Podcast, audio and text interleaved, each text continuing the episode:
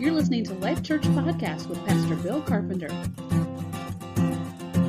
About celebrating the historical Pentecost, as I am going to challenge you for a personal Pentecost, a, a, a very now, real time Pentecost. So, uh, you know, when, when we preach, um, or I should let me back up. When I preach, uh, if I preach a festival or about a festival from Scripture, okay, any festival, um, uh, it, that, to me, that is some of the most important preaching you do. Uh, and yet, I think it's also some of the most dangerous kind of preaching that you do. And I've heard other, other pastors and leaders say the same kinds of things. It's, it's important to mark a festival or an event in Scripture, all right? uh, because festivals mark real, like, major turning points in the Christian story. They're very, very significant points in, in the timeline, and they orient us, all right? They, they, they, they help calibrate the story, and, and, and they orient us towards what is really very central, uh, even crucial about our Christian faith. So the festivals are very, very important in that respect. But also, uh, they are dangerous. And here's why. Uh, it, it's, it's, a, it's an irresistible temptation, I think, on the part of the church, for us as God's people. Uh, when I preach a, a, festival to you or, or, or, a major event like that in the scriptures, and I reference it, re- reference it as something historical for God's people and what God did for them, um, it sort of calls us to become nostalgic. By that I mean it causes us to just look back. All right? And, and God never intended us just to be looking back. Just as the government doesn't intend you to drive your car looking in the rearview mirror. All right? It, that's a dangerous thing for you to do. All right? Uh, so, all, what I want to try to help you to understand today that it is absolutely imperative that you and I remember God's very faithful action, his intentions in the past, which is a very good thing, all right? So long as it is going to prompt us to seek God's attention and action for the future and to live in the present. That we live in what God is doing right now. All right? So when I'm preaching Pentecost to you, and I'm talking about the celebration of Pentecost, or I'm even talking about a detail of the festival of Pentecost, I'm not doing that so that you can just go, oh, that's wonderful. I, I love that. I love that story. That's an old, old story.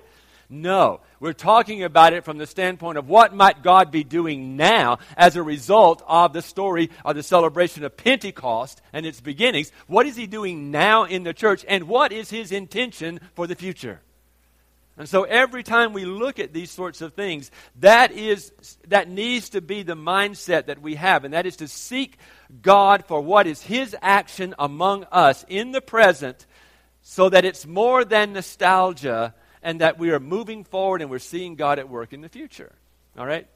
I love looking back. I love commemorating God's action in the past, but I don't want us to linger there. I don't want us to live in that place of that's a sweet story or that's a powerful story about something that God did way back then, and then we just camp it there or we package it there and we leave it there, all right? So, so we don't want to live the Christian life in a place of sort of sweet sentimentality, you know. Oh, let's just read the stories of old. Let's, let's hear about the, the, the, the fathers. You know, let's, let's, let's just eh, relish in that. No, let's understand what they did. Let's understand what God did and how God moved with the intent that it prepares us to get ourselves positioned to do what God wants us to do in the now for the future.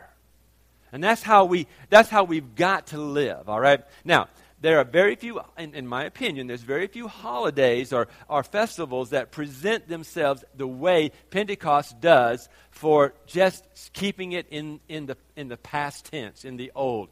Um, and, and some of that's just the tensions that Pentecost has caused in the church uh, over, over time. Uh, but I want us today to, to, to move into that place of saying, okay, we're not going to focus on the glory days of the church in the old, but we are going to see that the glory days can be in the present with us now, and that the greatest glory days of God and us as His people are yet ahead of us. And so we're always future oriented. We're always intentional about what is out there in front of us, not staying back here in what is past. We're going to go there. We're going to visit that place, but with the intent of understanding what God is doing in our hearts now. So I want you to understand Pentecost, yes, but more than that, I want you to experience Pentecost in some way. I want there to be a personal uh, experience for you that you can put on your timeline and that you can actually celebrate that and say, you know what? I know a time when God richly filled me with His Spirit and His power. And I began to see God not only move around me in the lives of other people, but I changed. There was a dramatic work inside of me myself that God and only God did or could do. And it builds my faith every time I remember but it doesn't draw me back into that place and hold me back there and capture me to comfort me. It moves me to realize that God is still moving and will move in my life and move me to the future and what His vision and plan is for not only my life, but corporately the lives around me as we work together for the kingdom of God. So I want us to celebrate this church birthday, if you will, all right? But not in the sense of you become comfortable with it and easy with it. I really would like for you to be uncomfortable with it. I would love for you to let the Holy Spirit cause a little bit of dis-ease in your soul today. All right? A little sense of, you know what? There's something I need to do. There's something more that needs to happen inside of me. And it can happen in an unexpected moment. That's why I showed you that little video. No one, you, didn't, you didn't get to see the, the, the church alive in that video down there in that moment when those tongues of fire hit. You just got to see kind of a vision or a, an analogy of, of what happened from God's perspective coming down. But the reality is, those who were on the earth had no idea of what was about to happen. They, they didn't understand the magnitude of what God was about to do in their lives in birthing the church. And yet, God knocked their socks off with it. God moved in very powerful ways when He released the Holy Spirit in the earth. And I want to say to you, I believe, not only do I believe, but I anticipate because I am praying and I'm asking you to join me in prayer. I am praying for God to move by His Holy Spirit's power in Life Church, and that He will change us so that we can do the mission that God has called us to do. That He will empower us and give us the energy to do that. Here's the most amazing, um, distraughtful uh, relationship that I see in Life Church today the more that we have, David and I, preach to you mission, the more that we've identified us, all of us together in, in, in, in meeting or whatever, have identified that Life Church is indeed a missional church. And the more that many of you are answering the call to go, I mean, some of you are going to Egypt this summer. Some of you are going to Honduras this summer. Uh, some of you are going to Uganda this summer. Uh, where else are we going this summer? Where? Oh, yeah. I'm going to Brazil this summer with Andrew's team, okay?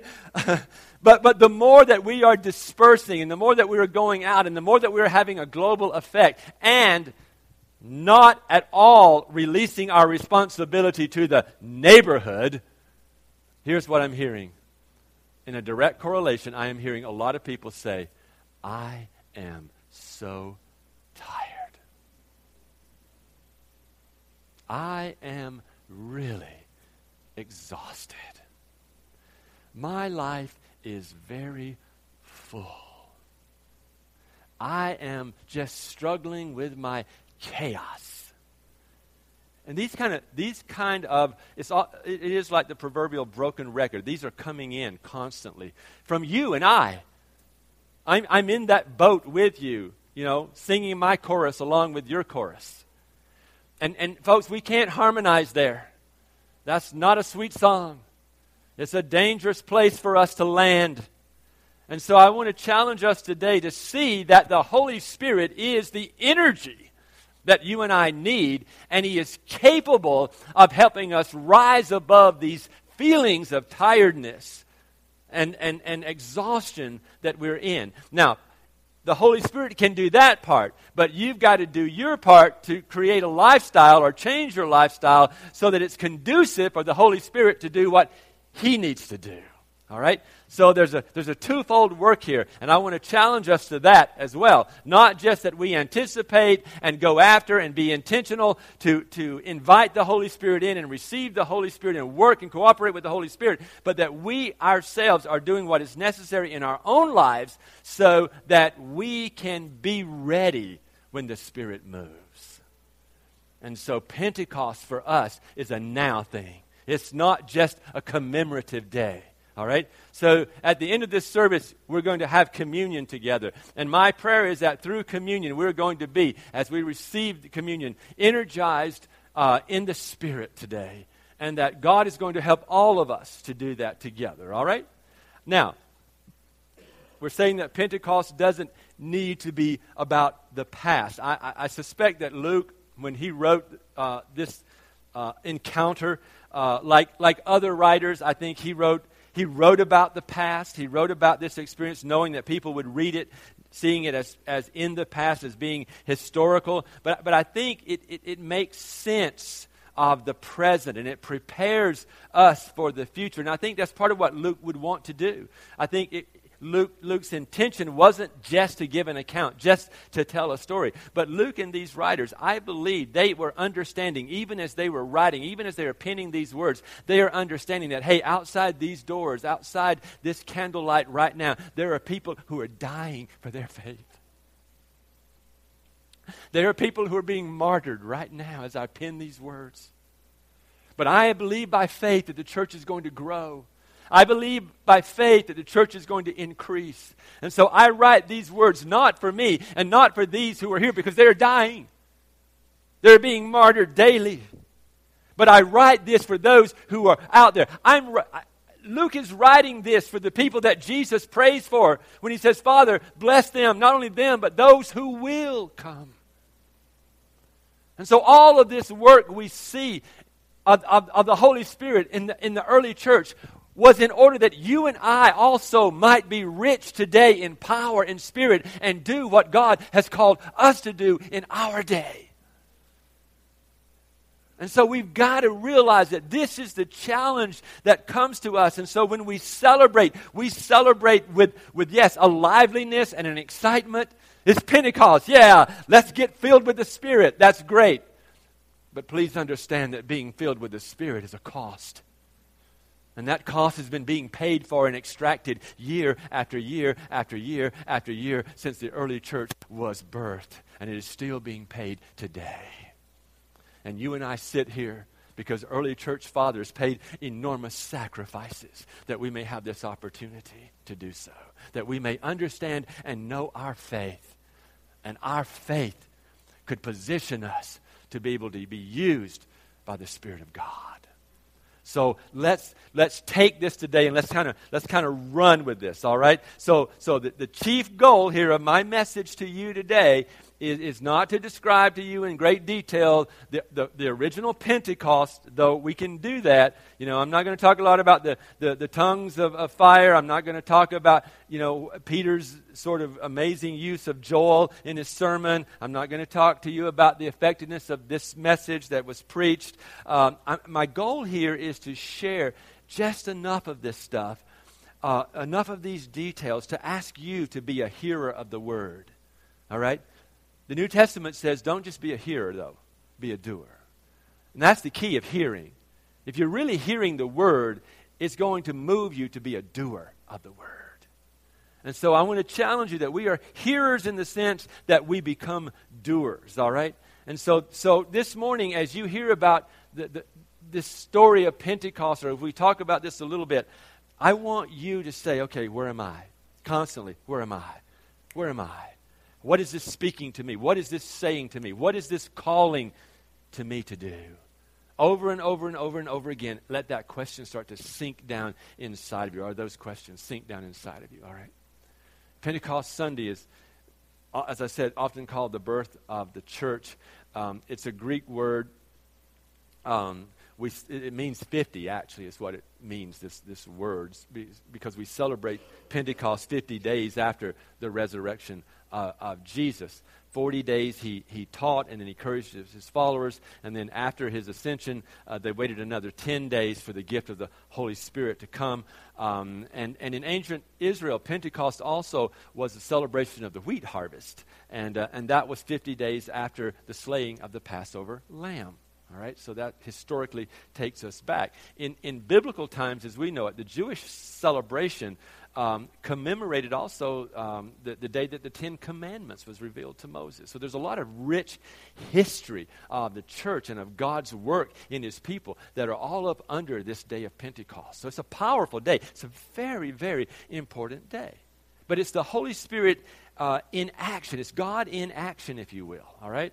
And sometimes the Holy Spirit is, that's hard for us to, to, to, to maybe grasp sometimes because we make reference and references made uh, to the Holy Spirit as being uh, the wind, uh, you know, more than the third person of the Trinity. Even that, I think, is a little bit strange. Uh, the third person of the Trinity. Why don't, why don't we just say Holy Spirit? You know, it's like we say Father, Son, and a lot of people don't even include Holy Spirit in their language. They just say, and the third person, the, you know, uh, of the Trinity. And, and this is this is a place where we as Life Church have to get really comfortable with the fact that we are spirit filled people. And not be afraid of that, and not be ashamed of that, and not worry about what the world says about that. All right? That we can be really okay with declaring that this is who we are, that this defines us. We are filled by the Holy Spirit. You know? And that is not an over mystical thing, it is an overpowering thing. And we learn to live in that place of power. All right? So, so we begin to live out this idea that the Holy Spirit is God in action. All right? It is God at work here. All right? Um, in, in the beginning, God's Spirit created this universe. And He did it out of nothing, bringing order out of chaos. This is amazing, isn't it? I, I, mean, I think it is. I think it's, I think it's amazing. Anytime I see chaos and I suddenly see order brought in, I, I, like, I love that. That is, that is sweet, you know? And that is God. So God isn't one who comes into order and brings chaos. He is one who comes into chaos and brings order. Now, the world may tell you differently. But the work of God is one of order. It always has been order. It always will be order. It was order from creation. Creation was done in order, and God has worked in order ever since that time. He has built the church in order. He has created authority in order. He has moved in every aspect of his being in a certain order. And there's nothing about God that is chaotic. There's nothing about God that is weird, all right, or overly mystical, as we, as we use the term.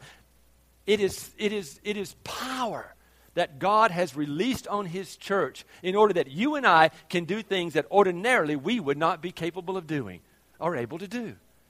So we can't say, I can't do it if God has called us to do it because He has empowered us and given us the strength we need to be able to accomplish it.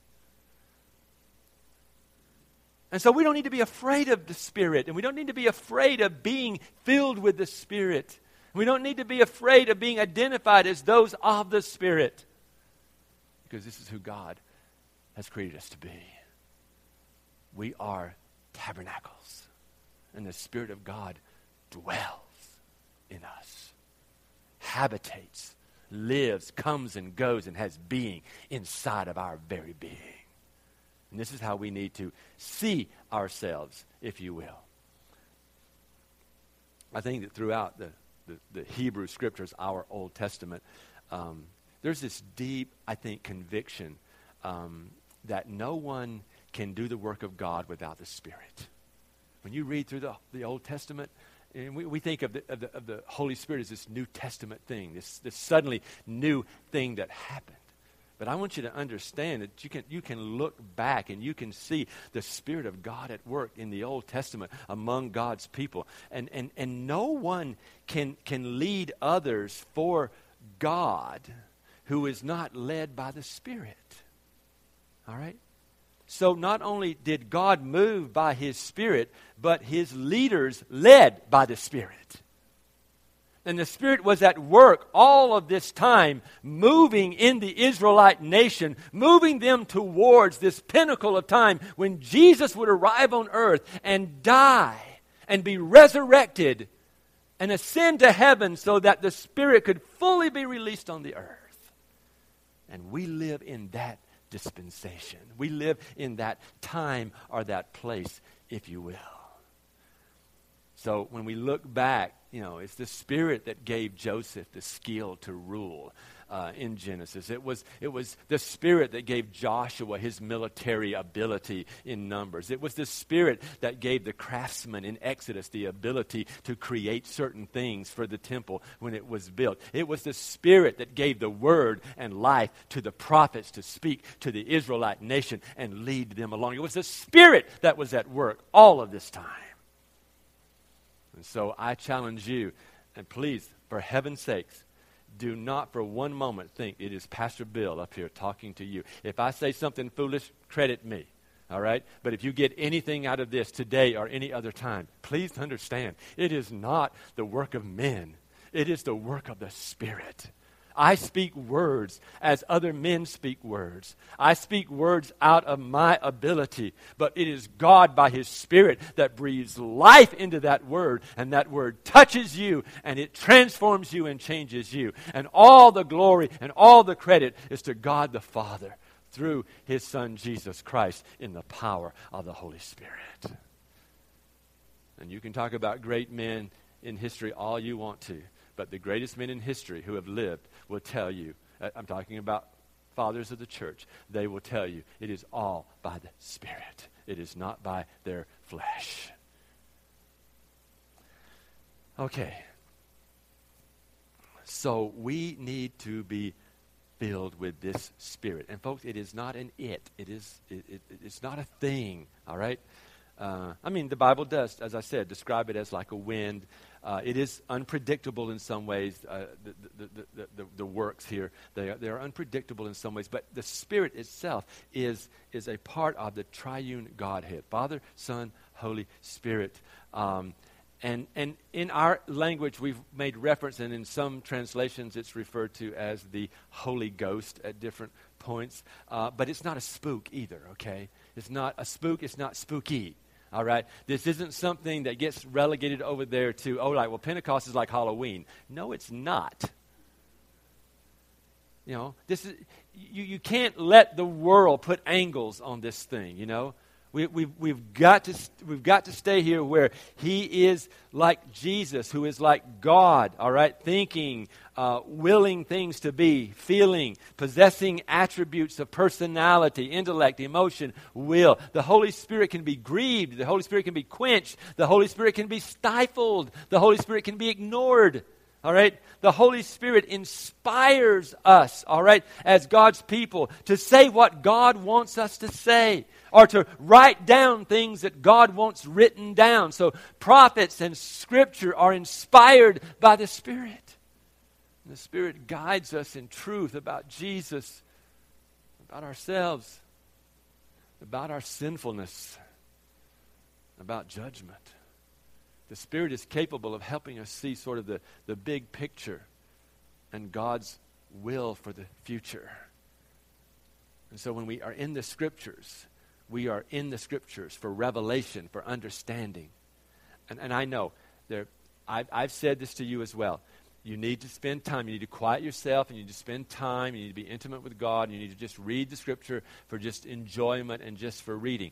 But even in reading for enjoyment and even in reading for the rest of your soul, for your soul's stillness and quietness, resting in Him, even in that place, there is a spirit of revelation at work the Word of God does not go out void, the Bible says. So even in your devotion, even in your intimacy, all right, just put study over here out of the way for a minute. But just that quiet time that you are spending, all right, it is not a time for you to just sort of dull.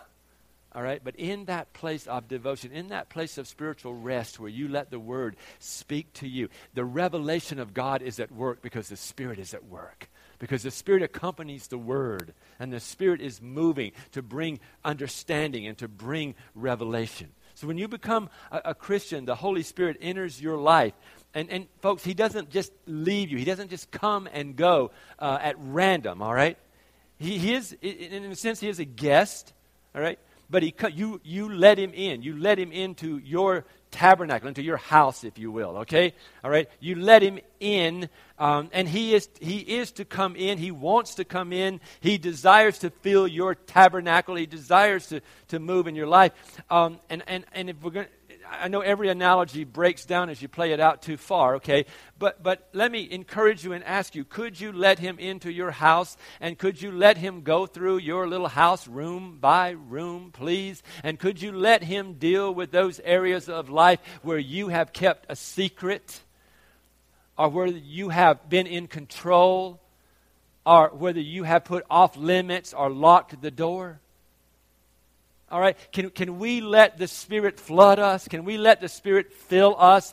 Can we not withhold from the Holy Spirit here? Can we begin to be people who are open to the Spirit of God coming into those places? I'm tell you something. Let me, let me help you to understand. He already knows what's in there. Okay? He knows. He's just waiting for you. He wants you to be co- see if he's got to knock the door down, you're not cooperative. But if you can just open that door, it's a cooperative effort on the part of you and the Spirit, and God can work. So I challenge us today that we, we live in that kind of place. So, as Ephesians 5:18 says, be filled with the Spirit. Some of you in a prior time, you probably have been drunk.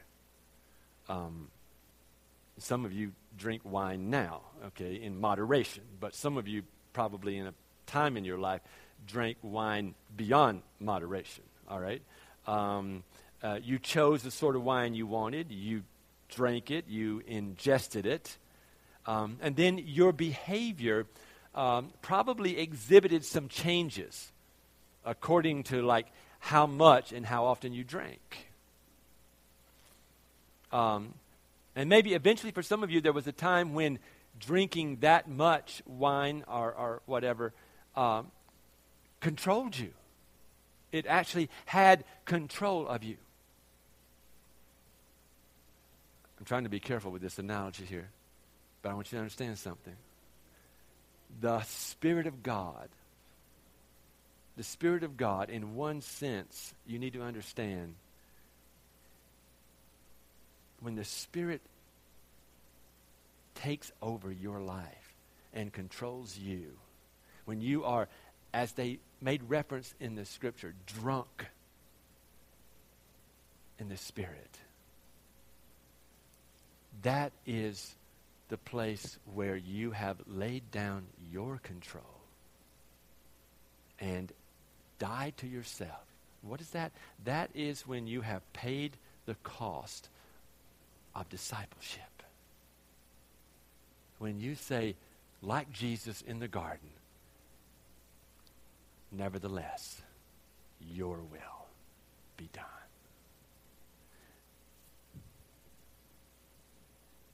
You got to understand, the Spirit was not poured out for you to just feel good. It wasn't poured out for you just to have a spiritual inebriation. All right?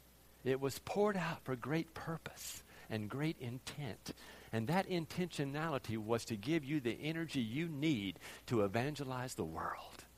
The one mandate was go into all the world.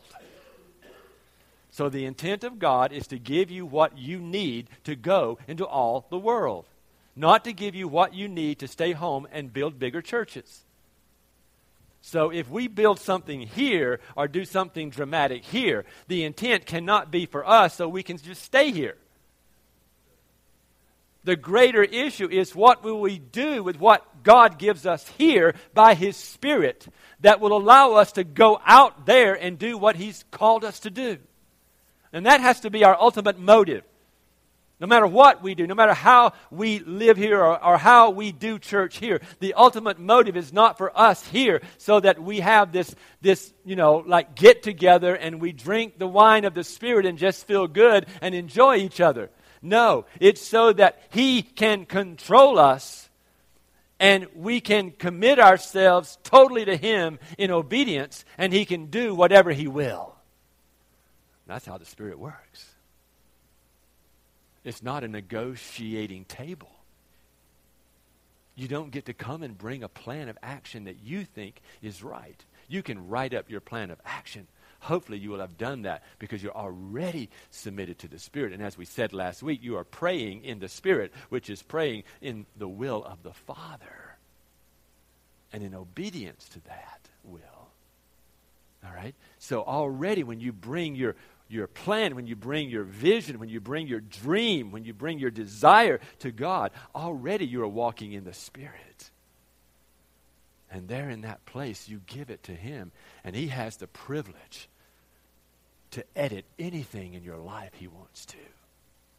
He has the privilege to hit the delete button over and over and over again. The other day, my life got so busy. This is a confession. The other day, my life got so busy, and I, I just, I was like, I can't do all this, God. And I sat down at my desk and I opened my computer, and I don't know what had happened, but apparently somehow my email got like really wacky, and so I had a lot of emails. Okay, but it started doing them again, like like they came through, and then all of a sudden, really fast, all my emails start coming through again. It's just like I just, I just highlighted one, and I just sat there with, and I was on the delete button.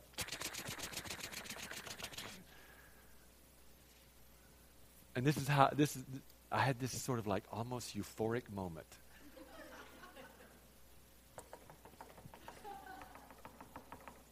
I wasn't even reading them. It's just like they were so doggone many, you know. And I was like, I can't do it. I, just getting all of that stuff out of there, you know? Of course, I stopped, which required more time because I had to go back in the trash and figure out if I had, you know, lost any important emails or whatever. But it was just like a moment. It's like, I just want to do this. You can't do that. God doesn't do that. God is intentional. And when God gives you something to do, his intent is never to overwhelm you with the magnitude of what is there. His intent is to speak to you the peace and the understanding of Him, the revelation of Him that will allow you to embrace His loving kindness and His faithfulness. I believe that was three Sunday, t- three Sundays ago. Okay. So we begin to embrace the loving kindness and the faithfulness of God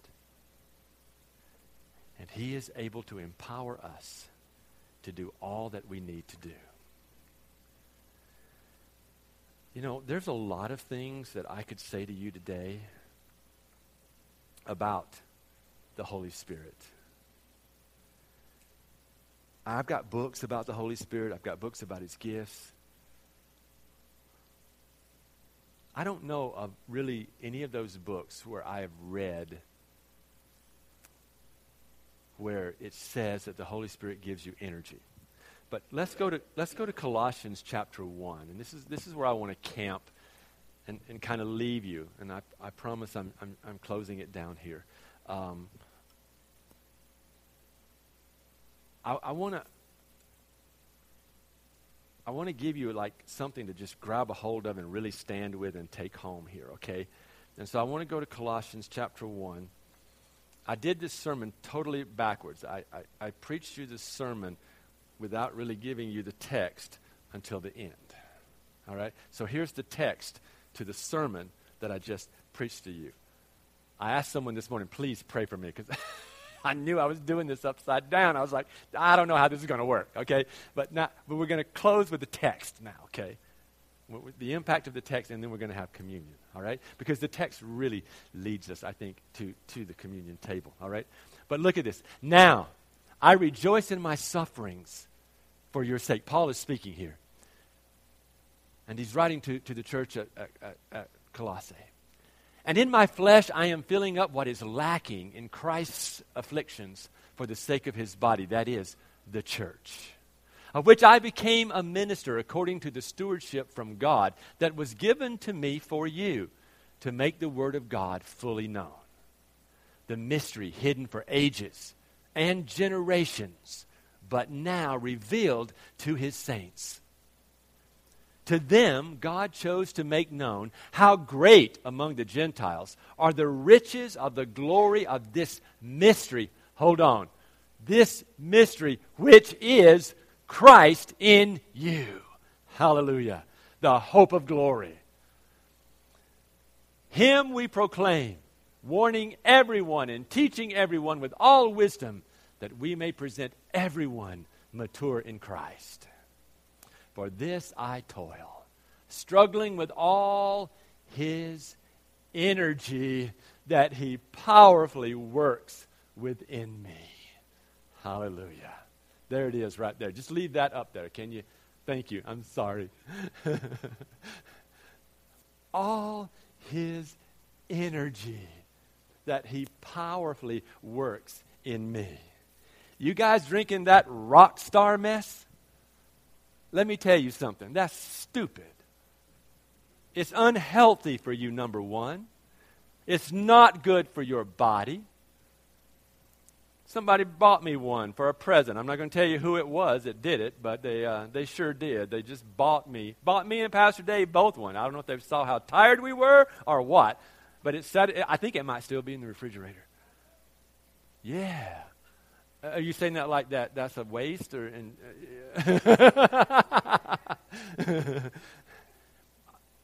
all these things we have out there now in the world that is offering us to give us the energy that we need. I've got one of those little bottles in my desk, five hour energy. Someone gave me one of those. I, I, think people think pastors, or me in particular, that I'm just tired, exhausted, and run down, and, and that I work too much, which may be right. Okay? But I'm holding on to this. And I'm not looking for substitutes. I'm not looking for those things out there in the world that are going to get me high or are, are going to give me a momentary buzz or whatever. We'll talk more about that down the road somewhere, okay? But I am looking for the legitimate power of God that He says is His energy that is powerfully at work within me. And if I have that, if I believe that, and I'm not trying to set you up for some kind of crazy failure here, but I believe if He says that we can have His energy and that it can work in us, we can do what God has called us to do. We can accomplish what He is giving us to accomplish. It doesn't have to be an overwhelming task that exhausts us before we ever begin. Folks, some of us have our lives way too busy and way too full and way too messed up so that if we even start to talk about a mission in the church, you get tired immediately. You're already overwhelmed. You're already undone. You're already ready to shrink back into the back of the church and not be seen. Hey, the Christian faith is not to live in the shadows, it is to be on the front line. And I want to challenge you and I that we do exactly that. I have to stop so we can take communion. All right? And I want, I want you to enjoy this moment of communion with God. But I want you to understand as you are approaching the table, the energy at work in you is Him. It is His Spirit that is at work. And I want you today to be so aware of that, that as you approach the table, you are able to appropriate spiritually some level of that energy from God. Be filled with the Spirit, with the energy of God to do what He has called you to do today. All right? We will not do this to commemorate the past only. We will do this to be equipped for the day that we are in, in order that we are prepared for the future that is ahead of us. Be filled with the Spirit. Amen. Amen. Would you take just a moment to uh, ponder this? Think about what is being spoken to you today. And then I'm going to invite you to come to the table. I'm going to invite you to receive your communion. When you've received your communion and uh, you feel that you are complete in that work, then you may be eh, dismissed to leave and go out into the other area. Let's leave it quiet in here for those who would want to stay and reflect, okay? Wade, would you join me, please?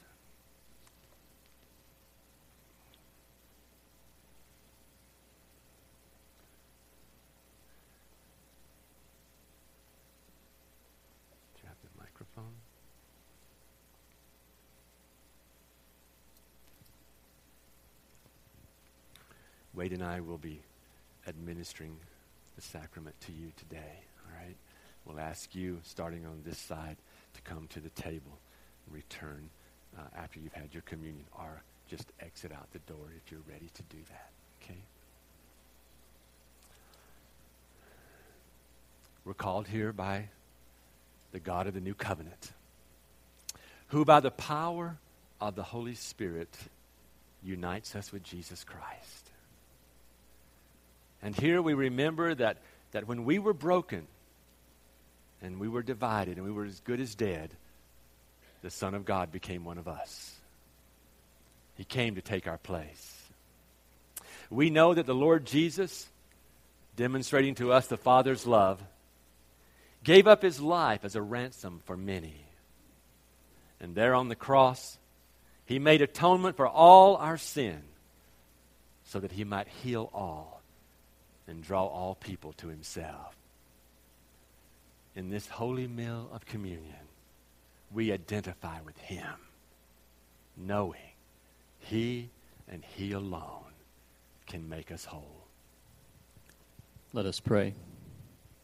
Almighty God, unto whom all hearts are open, all desires known, and from whom no secrets are hidden, cleanse the thoughts of our hearts by the inspiration of your Holy Spirit that we may perfectly love you, who first loved us, and worthily magnify your holy name through Christ our Lord, and in power, in the power of the Holy Spirit.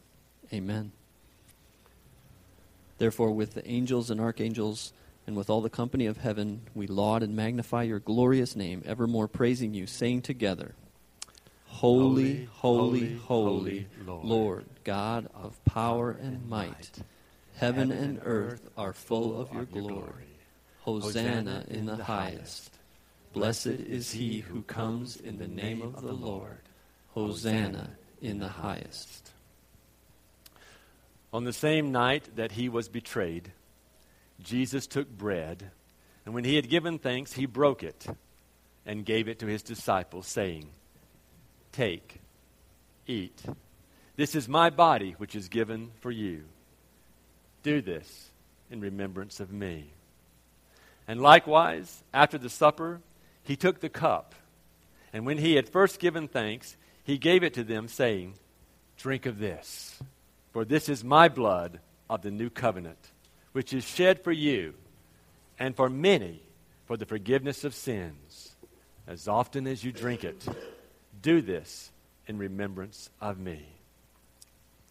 In obedience to his command, we prepare our hearts and pray as the Lord Jesus taught us saying, Our, Father, who art in heaven, hallowed be thy name.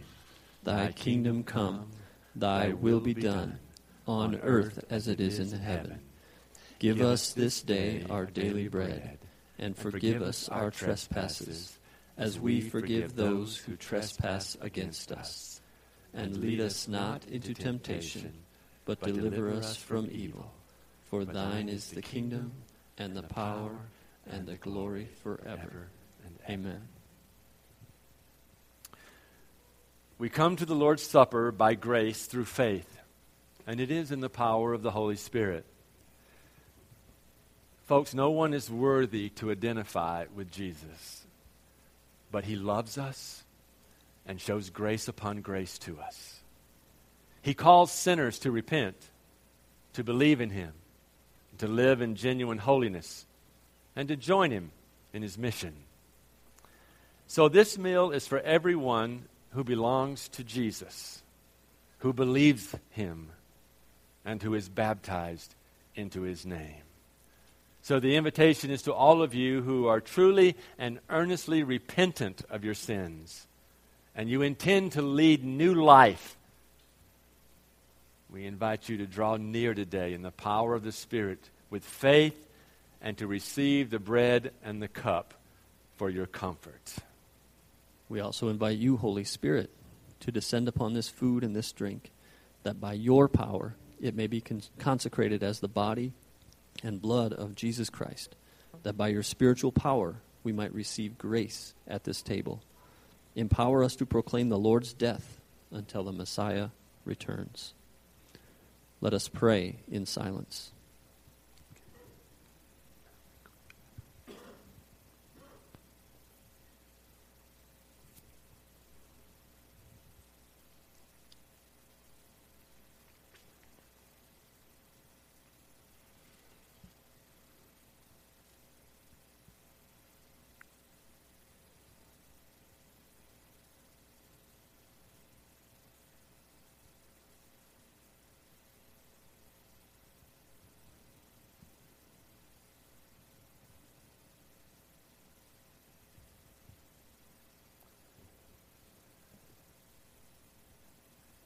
Father, what has been spoken in silence,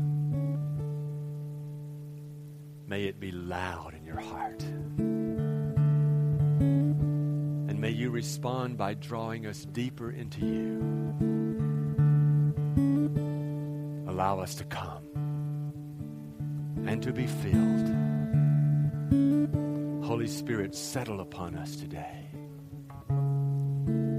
Father, we pray that every person who draws near to your table will receive Christ in them, the energy to do all that you have called us to do. Bless us as we come, as we receive, and as we go forth in the name of Jesus.